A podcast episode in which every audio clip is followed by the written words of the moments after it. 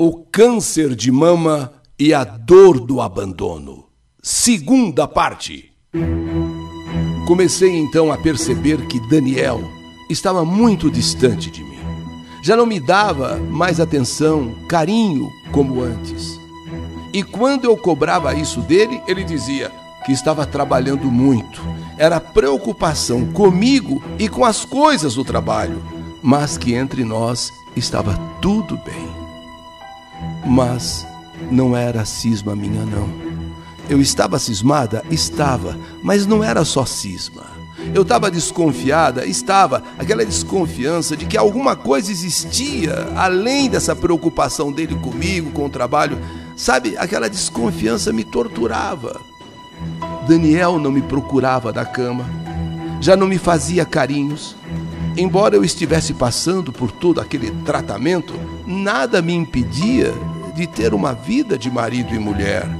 Pelo contrário, o médico disse que tratamento era um tratamento realmente muito sério, muito pesado, mas nada impedia de que nós tivéssemos uma vida normal de marido e mulher.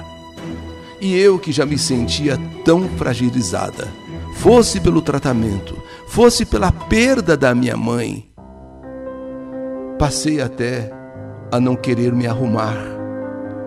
Com essa minha carência, passei a nem querer me olhar no espelho. E sentia que Daniel não estava mais me amando como antes. Aquilo do Daniel, por mais que ele dissesse que era preocupação com isso, preocupação com aquilo, preocupação comigo, mas que entre nós estava tudo bem, não, não está tudo bem, não está tudo bem.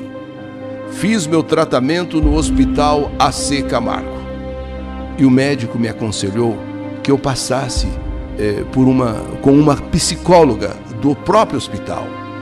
Mas olha, eu estava numa situação que nem isso eu tive coragem de marcar a consulta com a psicóloga. Eu estava assim mal, muito mal, principalmente sentindo Daniel ausente, Daniel distante, e eu achava que não era só preocupação, não. Percebi também que além de Daniel ter começado a chegar mais tarde à noite em casa, ele também ficava muito ao celular, trocando mensagens. Com quem eu não sei. Certo dia, a minha intuição. Mulher tem essa coisa. Mulher tem aquele sexto sentido. Certo dia, a minha intuição falou mais alto. E enquanto ele tomava banho, eu não tive dúvidas. Peguei o celular para dar uma fuçada. Sabe aquela de curiosa para ver o que está ali no celular? E de cara apareceu, sabe, uma, uma, uma palavra, Mo. Mo, M O, é, com acento circunflexo, Mo, Mo de amor. Imediatamente eu abri aquela conversa, e fui lendo aquela conversa, e fui ficando, eu fui ficando desesperada, fui ficando nervosa, fui ficando enojada, fui ficando arrasada. Nas trocas de mensagens, olha o que Daniel dizia para esse tal Mo. Estou em casa, né? Cheguei já. A imprestável está aqui com aquela cara de doente dela. Não sei o que fazer, mas não tá dando para segurar a barra, não. Se não fosse você, olha, nem sei o que seria de mim. Em contrapartida, ela mandou uma mensagem assim, sabe aquela mensagem de risos, é R S, R S, R S, ela mandou uns três R S, risos, risos, risos. E ele finalizou nesse diálogo com ela dizendo, amanhã você se prepara, vou falar que eu tenho que ficar até mais tarde no trabalho. A gente sai do serviço, eu te pego no local de sempre e se prepara. E se prepara que eu tô daquele jeito. Um beijo. Te adoro. E aguarde amanhã. Aguarde. Te amo. Eu enlouqueci. Eu fiquei cega de raiva. Na mesma hora, na mesma hora do celular dele, Sim, do, do celular dele mesmo. Eu liguei para ela. E é claro que ela atendeu pensando que fosse ele. Oi, Mo. Eu já fui falando aqui, não tem Mo coisa nenhuma. É a esposa dele. Sou eu, a esposa dele. E fui chamando ela de tudo quanto é nome. Olha, de vaca. Foi o menor nome que eu a chamei. Foi o menor nome, de vaca, vagabunda, isso e mais aquilo. Todo mundo pode imaginar o nervoso que eu estava. Sabe, eu, eu gritava. Mas sabe quando você grita? Você é desgraçada. Você é sua vagabunda. Você sabe que ele é casado. Você sabe que ele tem uma esposa que está doente. Você não vale nada, sua vaca. Olha, eu, eu falava, eu gritava, e ela lá do outro lado só ouvia, só ouvia. E eu escutava a respiração dela, mas não deu um pio, não deu uma palavra. Ela escutou tudo que eu dizia, tudo que eu falava, que eu xingava, que eu amaldiçoava. Com a minha gritaria, Daniel saiu do banho desesperado, enrolado na toalha. E quando viu a minha histeria, tomou o celular da minha mão. E lógico, ele viu com quem eu falava. Desligou o celular e veio tentar me acalmar. Eu avancei para cima dele, com toda a minha força. E só sabia dizer que ele não tinha mesmo compaixão. Você realmente não é uma pessoa humana. Você não tem compaixão por mim, ou mesmo a mínima consideração. Afinal de contas, eu estou doente. Você sabe, eu estou passando por um tratamento. Você não vale também nada, nada. Eu gritava, eu chorava, eu queria avançar nele, sei lá. Eu fiquei louca, desgraçado. É você, é ela, o seu vagabundo, o seu ordinário. Você não tem a mínima consideração. Daniel me segurou com força e me, me, me fez sentar ali no sofá, me, me empurrou ali para eu sentar ali no sofá. Quando então, sem dó e sem piedade, foi dizendo: então, é o seguinte, eu ia contar, eu ia te contar, mais cedo ou mais tarde eu ia te falar, eu ia te contar. Pena que você descobriu dessa maneira, mas, mas fazer o quê? Não era para você mexer no meu celular. Nenhuma mulher deve mexer no celular do homem. Mas tudo bem, já que você mexeu e já que você descobriu, eu ia te falar mesmo. Qualquer dia desses eu ia te dizer. Mas é isso. Agora não tem mais o que esconder. Eu não tenho estrutura para continuar casado com você. Eu não te vejo mais como mulher. E vamos parar por aqui, porque eu não quero te magoar mais, não quero te ofender mais. Mas acabou. Acabou. Eu quero o divórcio. E sim, eu me envolvi com outra pessoa mesmo. Eu estou envolvido com outra pessoa. Eu também estava carente. E, e, e isso acabou me levando a me envolver com uma pessoa, com alguém. Então, não era para ser agora. Mas já que você descobriu, é isso aí que está acontecendo. E vamos cada um seguir o seu caminho. De verdade, ouvindo essas palavras de Daniel, tão fortes, e tão assim, sabe, de maneira contundentes essas palavras, que acabou, que não me vê mais como mulher, que ele não tem estrutura para segurar essa barra, e também carente, ele encontrou outra, encontrou outra, e com a outra está feliz. Bom, eu ouvi tudo isso. Eu já tinha falado tudo, mas tudo o que eu senti. Tudo, tudo, tudo, tudo. E agora eu escutei ele me falar isso com frieza. Já que você descobriu, então é isso aí. Eu não tenho estrutura para te aguentar, para te segurar essa barra. De verdade, eu não sei o que aconteceu comigo. Eu me lembro que engoli o meu choro, com ele falando que realmente ele queria o divórcio, queria a separação. Eu engoli o meu choro. Depois que ele falou tudo que tinha que falar, depois que ele terminou, eu não sei de onde eu tirei forças. Eu não sei de onde. Eu me levantei do sofá, olhei bem para a cara dele, olhei bem para os olhos dele e, apontando assim o dedo, eu disse: ok, ok, pode arrumar suas coisas agora mesmo e suma da minha frente. Arrume as suas coisas agora e desapareça. Daniel também nem se espantou com essa minha atitude. Acho até que era isso mesmo que ele queria ouvir. Tanto que imediatamente ele foi até o quarto, pegou algumas roupas, se vestiu, pegou algumas outras e saiu dizendo que pegaria o restante depois. Quando ele atravessou a porta da nossa casa e a fechou,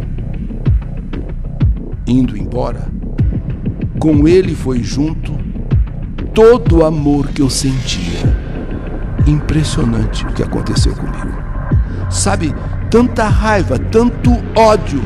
Quando ele fechou a porta e foi embora, com ele também foi todo o amor que eu sentia. Os dois, ele e o meu amor por ele, os dois foram da porta para fora, foram embora. Estranhamente, eu me fortaleci com tudo isso. E ali, mais que nunca, eu decidi lutar pela minha cura. Sabe quando você... Sent... Eu sentei novamente no sofá, pus as minhas mãos no rosto e não chorei mais. Eu parei de chorar, eu engoli o meu choro e com as minhas mãos no meu rosto, eu pensei, vou lutar pela minha cura, agora por mim e por mais ninguém. Daniel voltou no outro dia para pegar o restante das coisas, deixou a chave na portaria e eu permaneci no apartamento, sozinha, morando sozinha. Continuei com o meu tratamento e quando não tinha uma amiga ou algum parente que pudesse me acompanhar, eu ia sozinha nas sessões, eu ia sozinha. Eu falei lá para o pessoal, eu sou forte o suficiente para vir sozinha, se caso eu não tiver companhia, alguém para me acompanhar. Quer dizer, sozinha, sozinha eu não ia, era eu e Deus. E só Deus sabe o que eu passei. Ou também, quem já tenha passado por sessões de químio e rádio, sabe muito bem como é. Mas eu continuei firme, firme e forte, por mim e por mais ninguém. E foi lá no A C Camargo que um rapaz acompanhava o irmão nas sessões de químio do irmão. O irmão também estava com câncer. E esse rapaz acompanhava seu irmão nas sessões de químio. Portanto, nós nos víamos. Eu ali, fazendo as minhas sessões de químio, e o irmão dele também ali fazendo as sessões de químio. E muitas vezes ele me viu sozinha. Porém, o irmão dele não teve a mesma sorte que eu. O irmão veio a óbito, veio a falecer.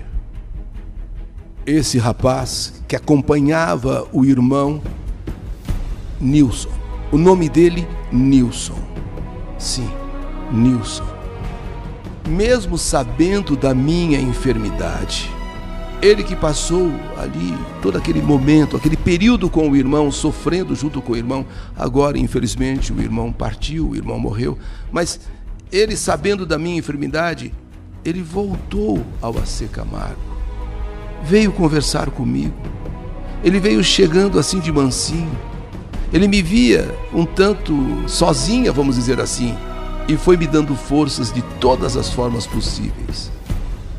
Seu nome, Nilson, Nilson, até que Nilson se instalou na minha vida. Nilson, eu passei a chamá-lo de meu anjo. Sim, um verdadeiro anjo. Anjo, Nilson. Nilson acabou se instalando na minha vida, mesmo sabendo que poderia, o que poderia acontecer. De eu não obter a cura do câncer de mama, de eu também morrer, de eu também vir a óbito como o irmão dele veio.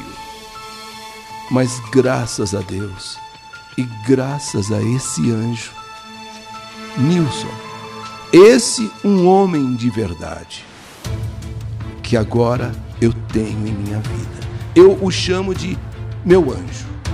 Eu sou uma vencedora.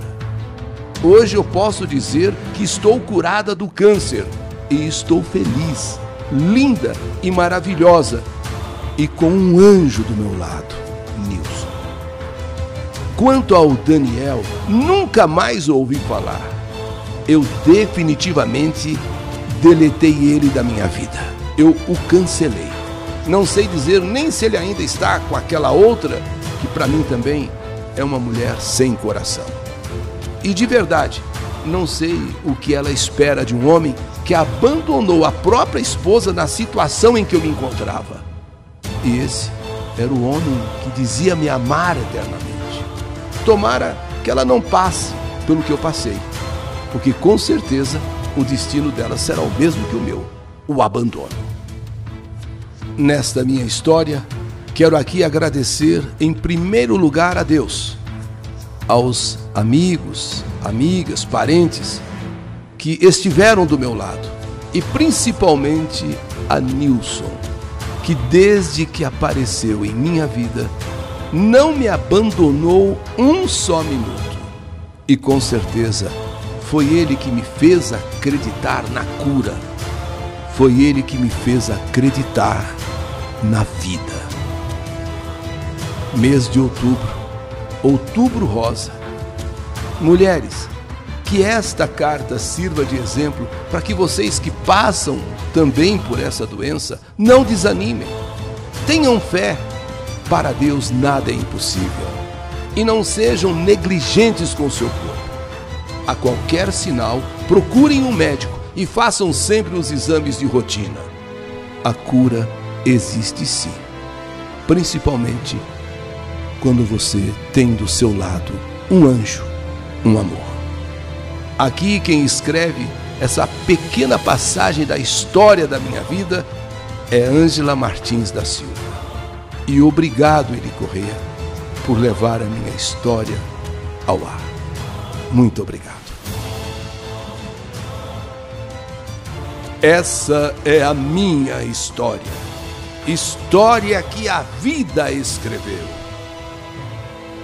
Que saudade de você! O câncer de mama e a dor do abandono. História do canal YouTube Eli Corrêa Oficial.